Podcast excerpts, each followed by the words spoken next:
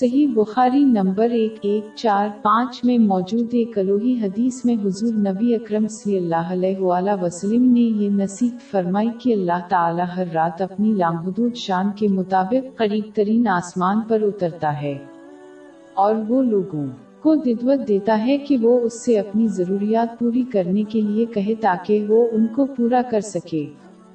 رات کی عبادت اللہ کے ساتھ اخلاص ثابت کرتی ہے۔ جیسے کوئی دوسری آنکھ انہیں نہیں دیکھ رہی ہو، اس کی پیشکش اللہ کے ساتھ مباشرت کرنے کا ایک ذریعہ ہے، اور اس کی بندگی کی نشانی ہے۔ اس کے بے شمار فضائل ہیں۔ مثال کے طور پر سن نسائی میں موجود حدیث نمبر ایک چھ ایک چار بیان کرتی ہے کہ یہ بہترین نفل نماز ہے۔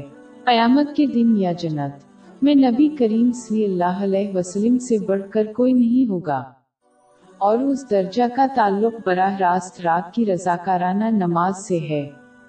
اس سے معلوم ہوتا ہے کہ جو لوگ رات کو نفلی نماز قائم کرتے ہیں انہیں دونوں جہانوں میں اعلیٰ درجات سے نوازا جائے گا۔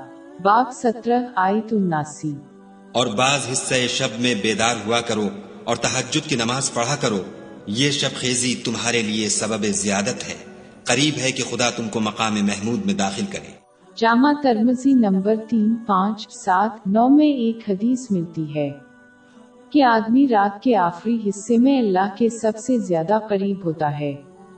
اس لیے اس وقت اللہ کو یاد کرنے سے بے شمار نعمتیں حاصل ہو سکتی ہیں۔ تمام مسلمانوں کی خواہش ہوتی ہے کہ ان کی دائیں قبول ہوں اور ان کی حاجتیں پوری ہوں۔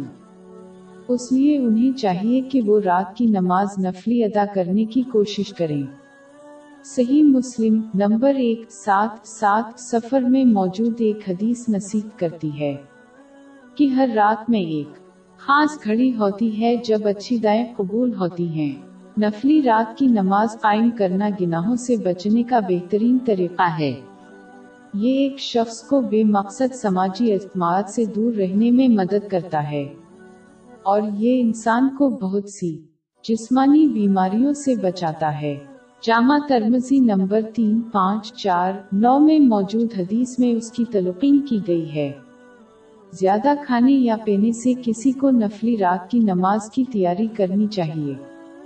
خاص طور پر سونے سے پہلے کیونکہ یہ سستی کا سبب بنتا ہے۔ کسی کو دن میں غیر ضروری طور پر خود کو تھکانا نہیں چاہیے۔ دن میں ایک مختصر جھپکی اس میں مدد کر سکتی ہے۔ آخر میں گناہوں سے بچنا چاہیے اور اللہ کی اطاعت کی کوشش کرنی چاہیے۔